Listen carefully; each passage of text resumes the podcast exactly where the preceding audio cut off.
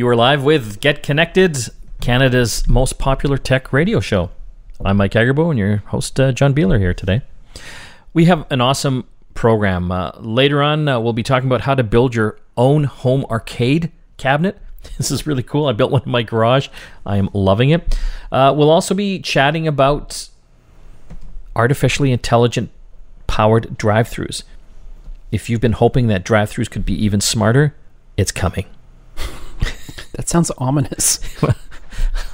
Well, how, wouldn't you like to get through the drive-thru faster? Yes. Wouldn't you like the drive-thru to know what you want before you even get there? Yes.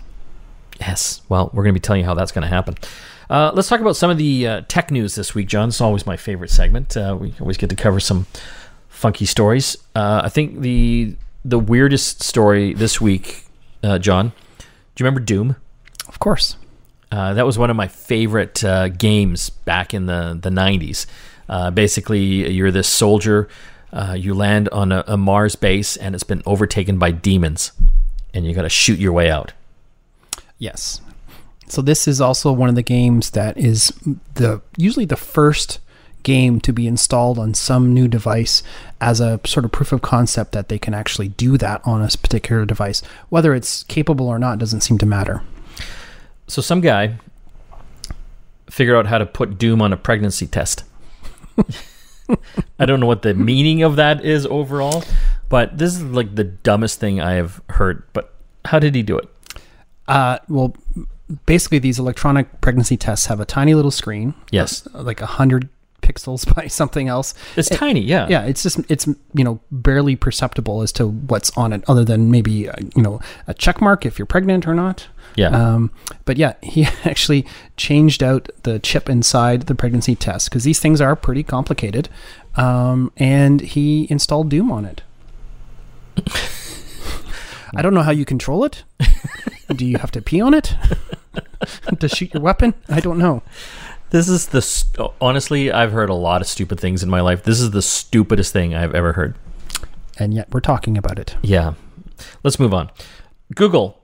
They're in the news. Uh, there are three class action lawsuits being filed in Canada against them. Quebec, Ontario, British Columbia. Essentially saying that Google unlawfully collects and profits from users' personal info. Shock and surprise. So what are we looking at here, John?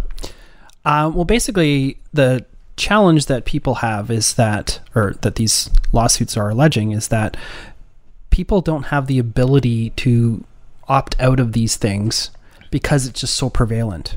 So whether you're visiting a website, which has Google Analytics running on it.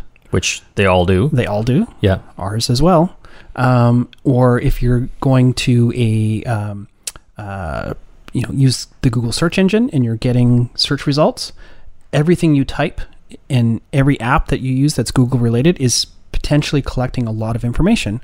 And, you know, Google says that, well, you can turn off that stuff, but effectively you can't use those apps and functionality properly if you do that. Yeah. Um, and even if Google does not capture that device and share it with a marketing partner, which is typically how they say that they're selling your data, um, they can still use it internally to create a profile about you, to know more about you, to market better to you. And so that's the, the gist of the lawsuit that they have, uh, or that's before the courts. Now, they've requested class action status for this. It hasn't been approved yet. Okay. And in Quebec, they're asking for fifty million dollars in damages. So we, we each get a dollar if they... Maybe twenty cents. Yeah. I mean, that, that that's, I think, the outcome of this is it's going to be more punitive. Um, but like we were talking off air, this is like couch coins for Google. I know.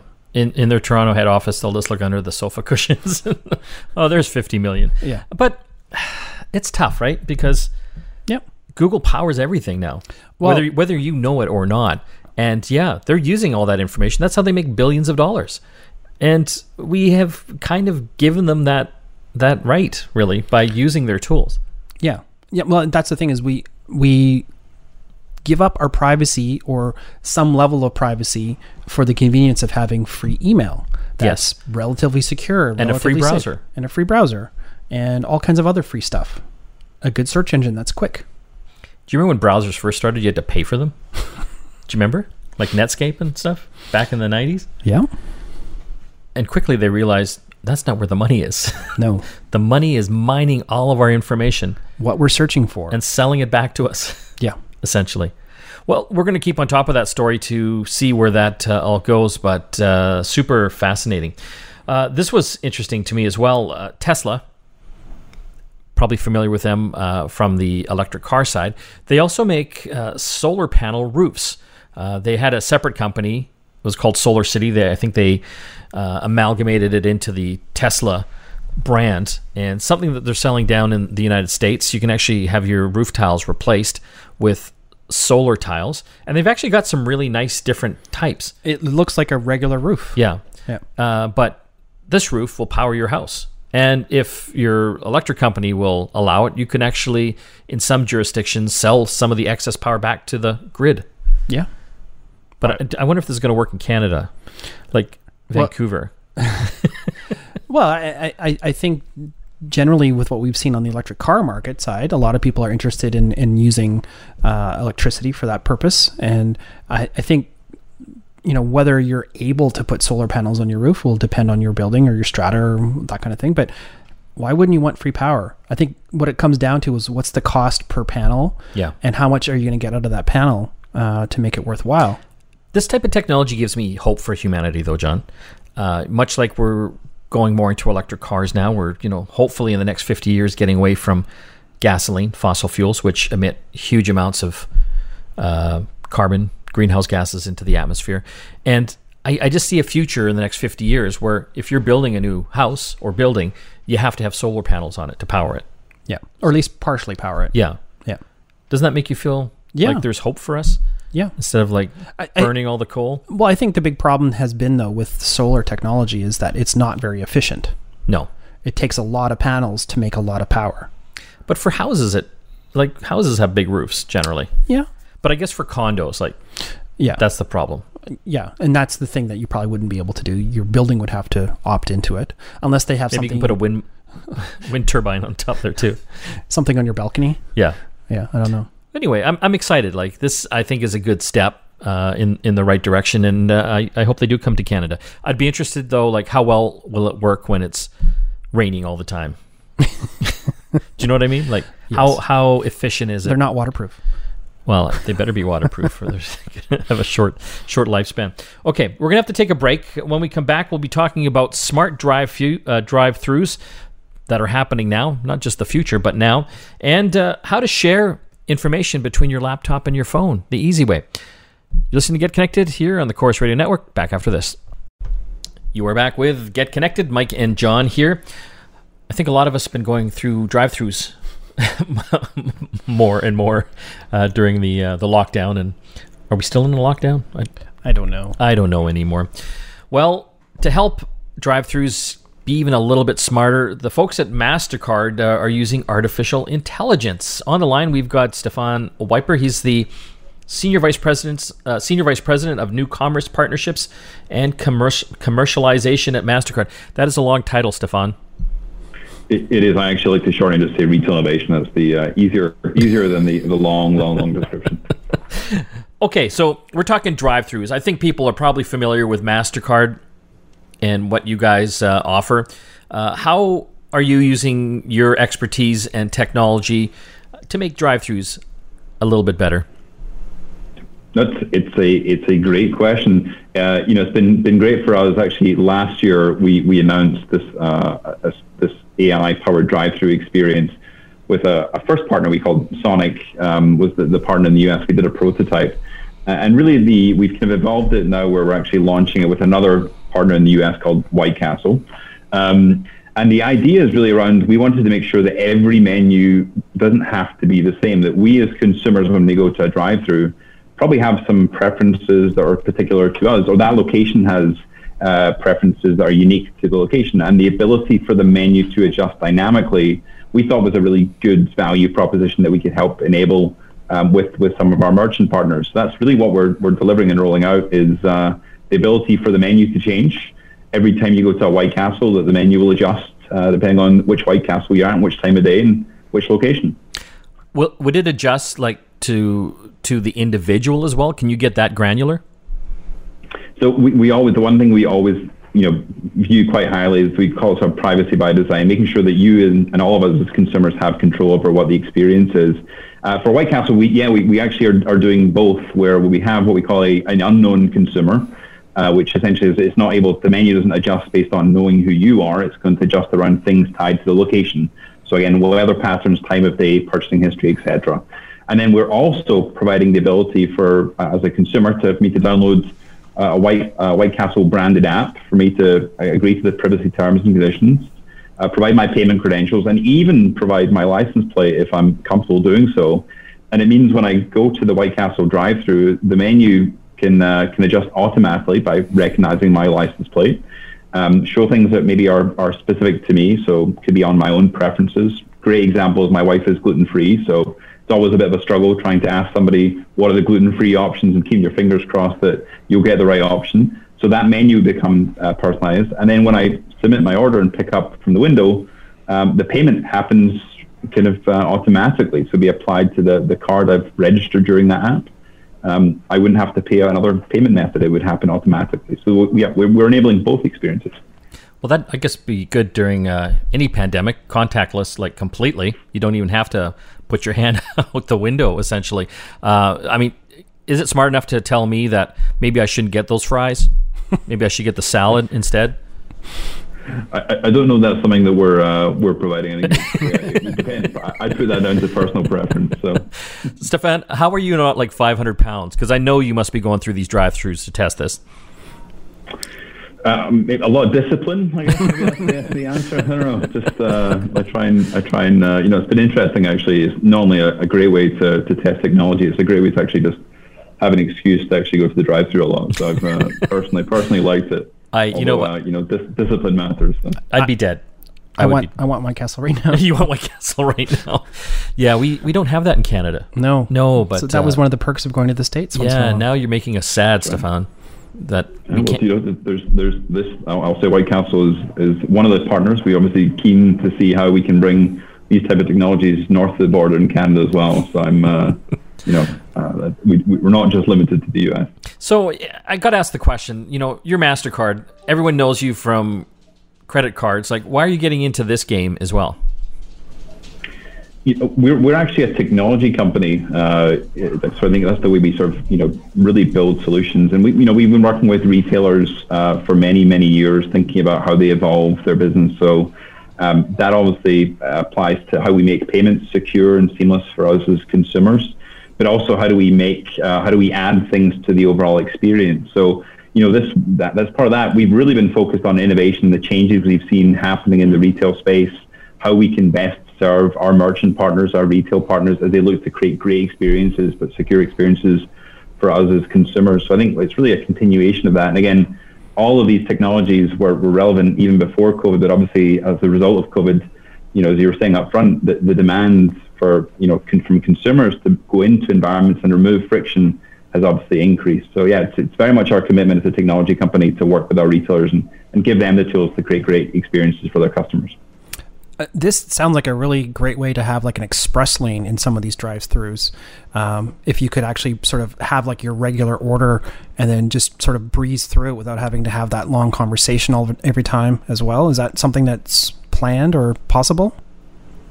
Yeah, definitely. I think that's where, you know, it, it depends a bit on the, the retailer or location in terms of it's, it's very flexible for what makes sense for them. But, you know, that, that use case around, in some instances, you, you know what you automatically want. You're going to drive up and you just want to place the order and, and, and leave. So this type of technology can also help with, with that experience. Um, the one thing I, I will say is, you know, we always make sure every consumer will have the ability to opt in uh, to actually have this experience. Some some people will, you know, be able to opt in and go through it and, and experience dynamic menu, but people also will have the ability up front to, to order the way they do normally. So we're trying to make sure that, again, the consumer always has control, uh, whether they want to participate and test the experience or whether they just want to order as they would normally. So what are the, the drive-through uh, restaurants hoping to accomplish with this? Is this more efficiency? Is it going to reduce costs? Are they trying to be more profitable, like to sell more? Like, what are their overall goals with this smart drive-through? Yeah. I, I would say it's probably a, a combination of, of all of those. I mean, in general, I think about it as four four questions that are trying to be answered. One is, you know, how do we as consumers like the experience? Do we use it? Uh, is it easy for us to use? Is it secure? Secondly, it's just the technology. So is the technology easy to be deployed? Can it be effective? Thirdly, it's just the level of work that's required for retailers to actually integrate with their existing store operations. That's a key question. If it's successful, how quickly you can expand it. And then the, the fourth question is really around, again, the, the sort of sales metrics or performance metrics on, does this help drive, uh, make people drive, no pun intended, but help more people go through the, the drive-through faster? Does it help increase maybe sales? Does it help uh, provide suggestions that increase basket size? So it's really a combination of those four. Is it a great consumer experience? Does the technology actually work? Can it be integrated with existing operations easily? And uh, how does it perform in terms of some of those important financial and commercial metrics? Who who comes up with these ideas at Mastercard, Stefan? Like, did you wake up one morning hungover and thinking, I want to get to a White Castle drive-through quickly and as fast as possible? It's uh, no, I, I I can't can't give any credit for that. The, uh, you know, I think uh, uh, you know, but I, I think what's been interesting is it's sort of we, we always sort of look at what's happening in the uh, in the in the market, and sort of most importantly, you want to build experiences that are relevant for us as consumers. And I think that's the idea. As we see consumers looking to try and adopt more frictionless technologies, um, how do you extend that? And I think the other trend that's really interesting is the idea of how does every retail experience become more contextual? How does it become more relevant to the consumers that use it? So um, I will say a big part of this is sort of market-driven, what we see happening in the market, what we see our, our customers asking for, and how do we build great experiences?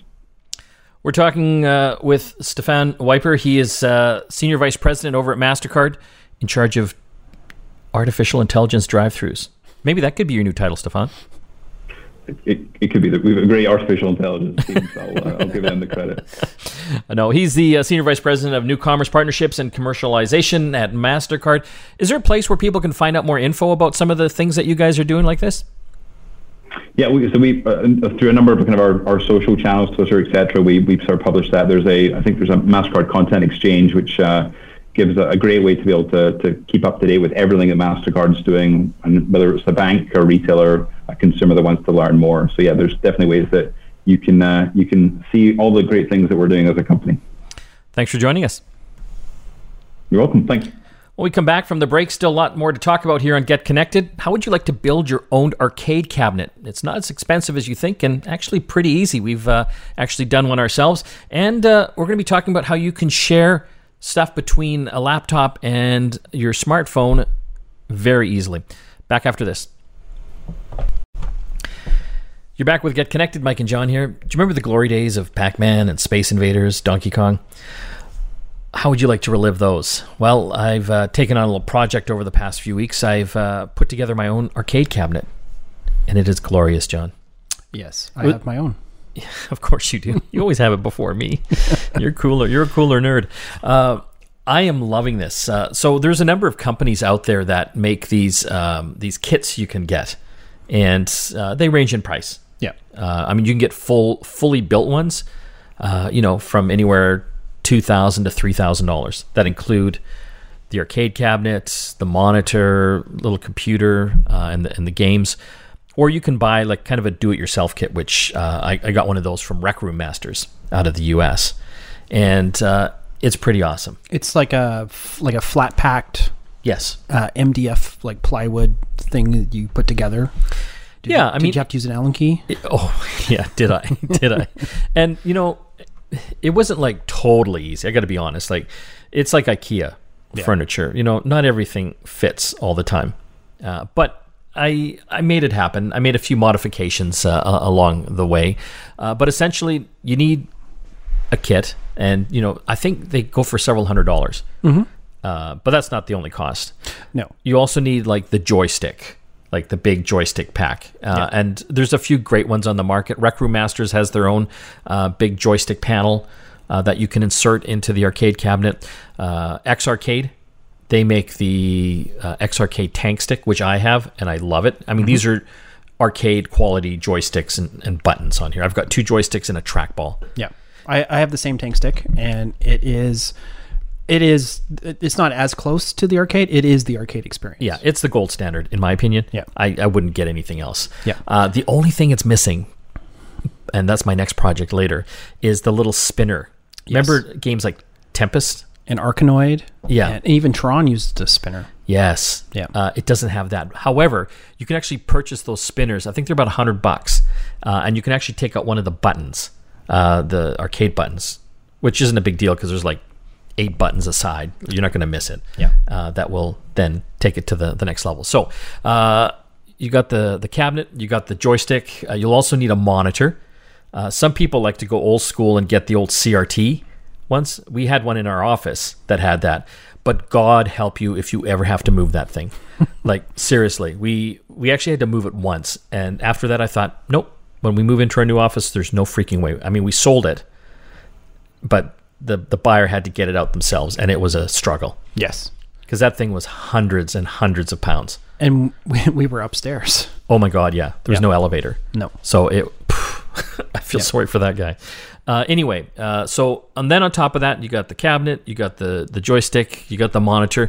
You need something to power it. So in mine, I, I had an old Windows computer, which is more than enough power on I, it. In mine, I used an old netbook. Yeah, and, yeah. and it works because these old games like Donkey Kong and stuff, it didn't take a lot to power power those no, things. No, and, and you can literally use a Raspberry Pi to run pretty much every old arcade game yeah. and a lot of consoles without any problems at all. And so that's the cool thing. So you talked about the Raspberry Pi. We've talked about it on this program. This is like the under one hundred dollars computer you can get. Canakit here out of uh, North Van. They make a lot of great kits. Uh, and yeah, one hundred bucks, and you can get one of these little Raspberry Pi computers that would essentially be your arcade. Yeah. And... you know, there's so many games out there. There's literally thousands of games that you can play on this. Mm-hmm. And it is glorious. It's just like going to the arcade. Yeah. I no, I love it. I, I the, the fun thing about this is you, depending on how you organize your games, you can literally spend an evening, a night, going through just the A's yes. of the games. Yeah, because all- I think I have like two thousand arcade games on this thing. Yeah. And yeah, you will never play all of them. No. But it's fun just to go, oh my God, yeah, I remember that one that you've probably forgotten. Yeah. The the only problem I have with these home systems, that because I've D I Y'd a few myself. I built them from scratch. I built them from kits. And I've also retrofitted actual arcade games with a computer and a L C D monitor inside. And the problem is, is like if you have a couple of like your favorite games, having the right controller configuration is paramount. Yeah. Right? Because you need to be able to play, you know, the majority of the games properly. And you also need to have all the right controls. Like you mentioned, the spinner, the trackball is important. Um, having, you know, you definitely you'd want to have at least a two-player system. Yes. Uh, the the, I, the cabinet I currently have in my garage is a one-player cabinet. Okay. Uh, and so it's a little little tight to put a second joystick into. Yeah. Yeah. But uh, yeah, this one here, I, I put a thirty-two inch monitor in it, um, which I thought was going to be big. Uh, or sorry, is it a twenty-seven inch? I think it's a twenty-seven inch, which I thought was going to be big, but no. Now I want to build another one with an even bigger monitor in it.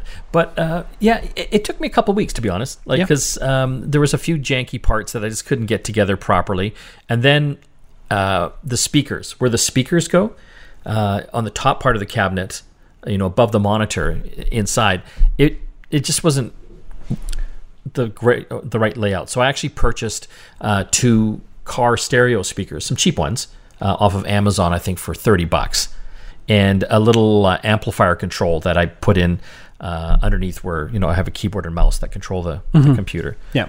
Uh, that's kind of the fun part of these D I Y projects though, is because you can really customize it and yeah. try, try to get, you know, whatever experience is most important for you. One of the things I did on my last cabinet was I actually put a uh, coin slot in that actually worked. Oh, that is cool. So yeah, I don't have a coin slot. I mean, I just had a bucket of quarters for my friends to, to use um, because I didn't want to have like a free coin button, you know? Yeah. But then I eventually I just rigged, you know, the you know the coin return button that you push in. Yeah. You push that in. That's the equivalent of pressing a coin. Oh, but that would work, eh? Yeah, yeah. Oh, that's. I, cool. I just I just moved the micro. Or you just could make money off your friends. Yeah, steal all their. Are, they're qu- cheap though. I'd probably get some off you though. And who has quarters? Right, exactly. But uh, I take Mastercard tapless. Yeah, so uh, you know, uh, there's a few good companies out there. Uh, I used Rec Room Masters. Uh, we've had uh, in our office, we got in a few X-Arcade machines. Those things were fantastic as yeah. well. Um, they came pre-built. Yeah. Uh, but God, they're heavy. Yes, you're not going to be moving these things around. Yeah, very much. Yeah, a lot of what a lot of people do too is they, they do cocktail uh, tables. So like, like that's cool. Like a little coffee table size kind yeah. of thing. And so you can sit on either side. Because my wife will have that in the house. Exactly. Relegated to I the can't garage. E- I can't even let her listen to this episode. No. Because if she even gets a whiff that I want a cocktail table, yeah. arcade table, I'm done.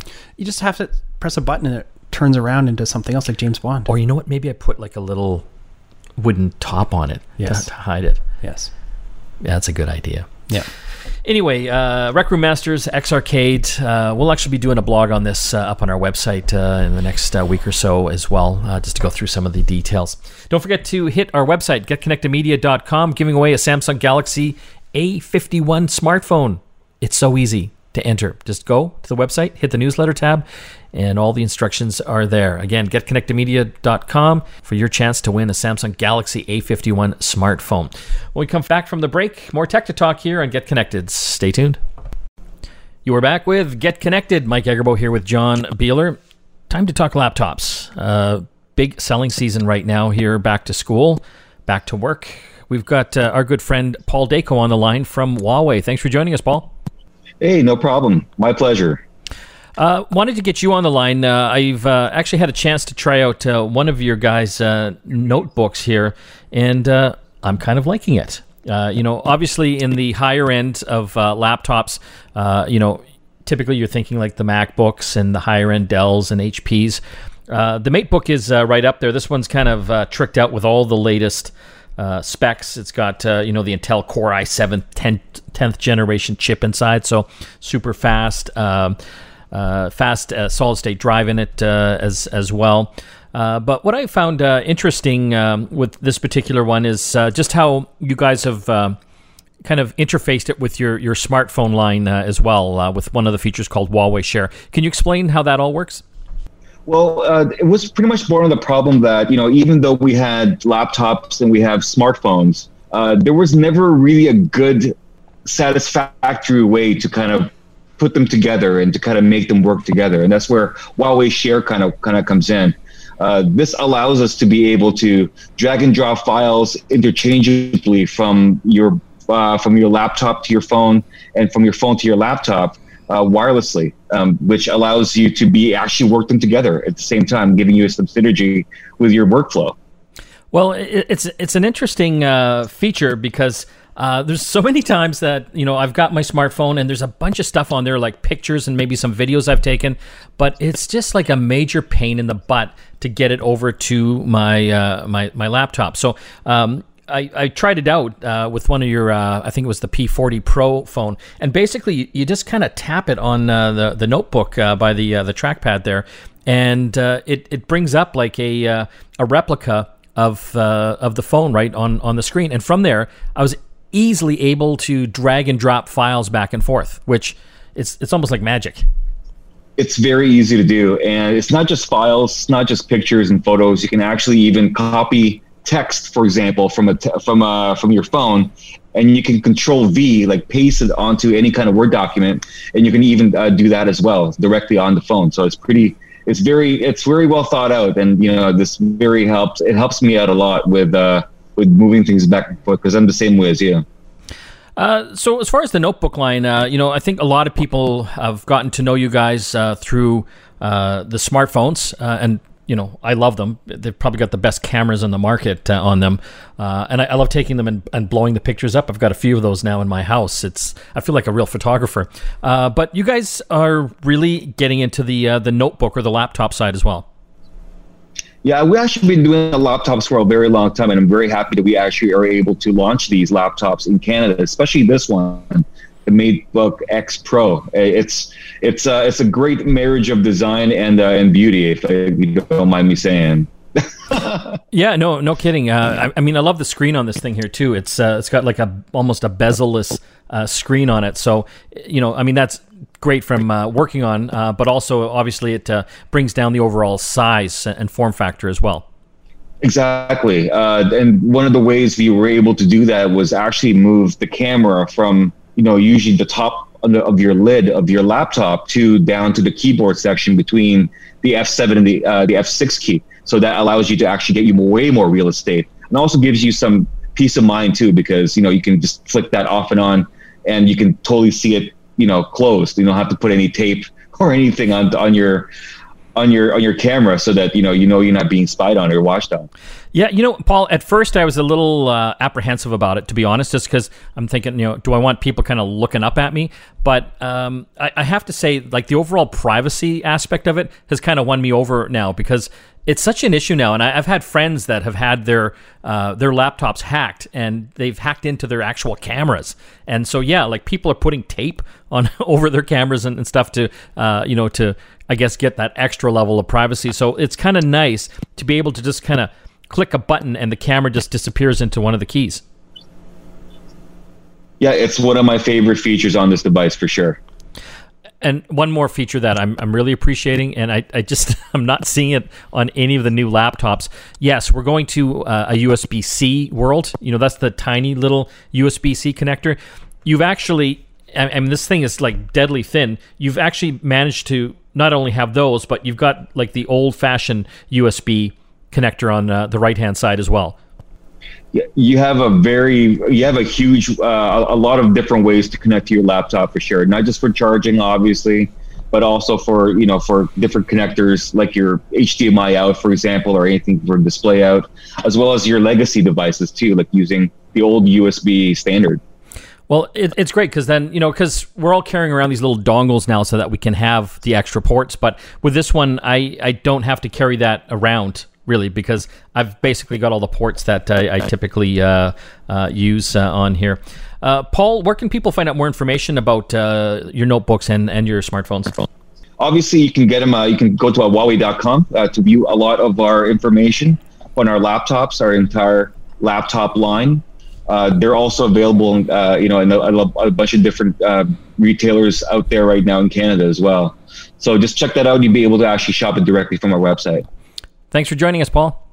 My pleasure. When we come back from the break, more tech to talk here on Get Connected. Stay tuned.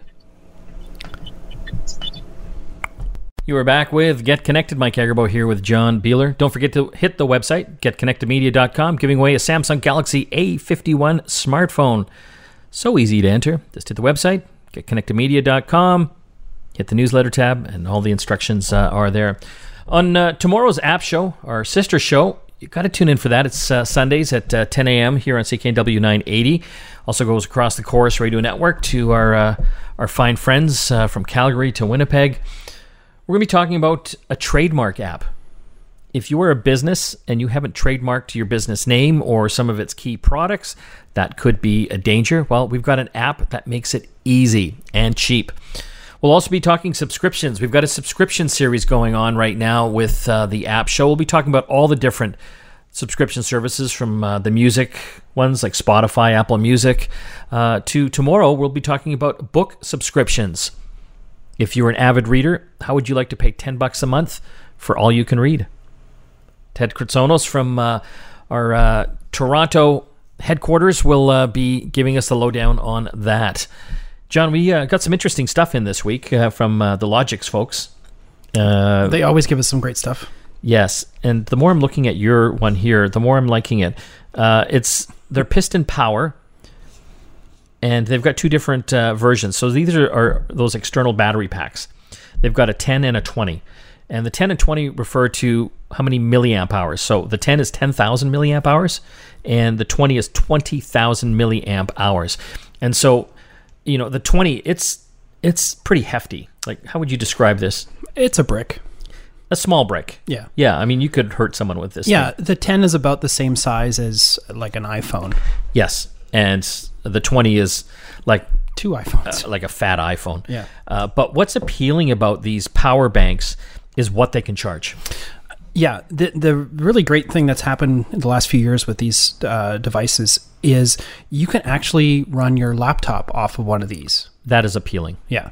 And I actually had this problem the other day. I was running low on juice. I wasn't anywhere near an outlet. Uh, and so I actually had, we just got these in. I plugged one in to my laptop and I got about two hours of juice out of it. And I wasn't even fully charged. The the power bank, that is. Yeah, it's it's cool. It's got all sorts of connectors. So it's got the standard U S B Uh, connectors, uh, got the new U S B C and also the micro U S B uh, as well. But yeah, John, like, to be able to charge my laptop, that is amazing. And and, tip, and this is for the newer ones that have the U S B C yes, uh, power yeah. connectors. Yeah. The, so like all the Macs. Yeah. Just to get into specs a little bit, the twenty thousand uh, milliamp uh, piston power, it's got twenty-two point five watt output. Yes. So it's not going to, you know, if you have the latest MacBook Pro, you you might consume more power than this can put out.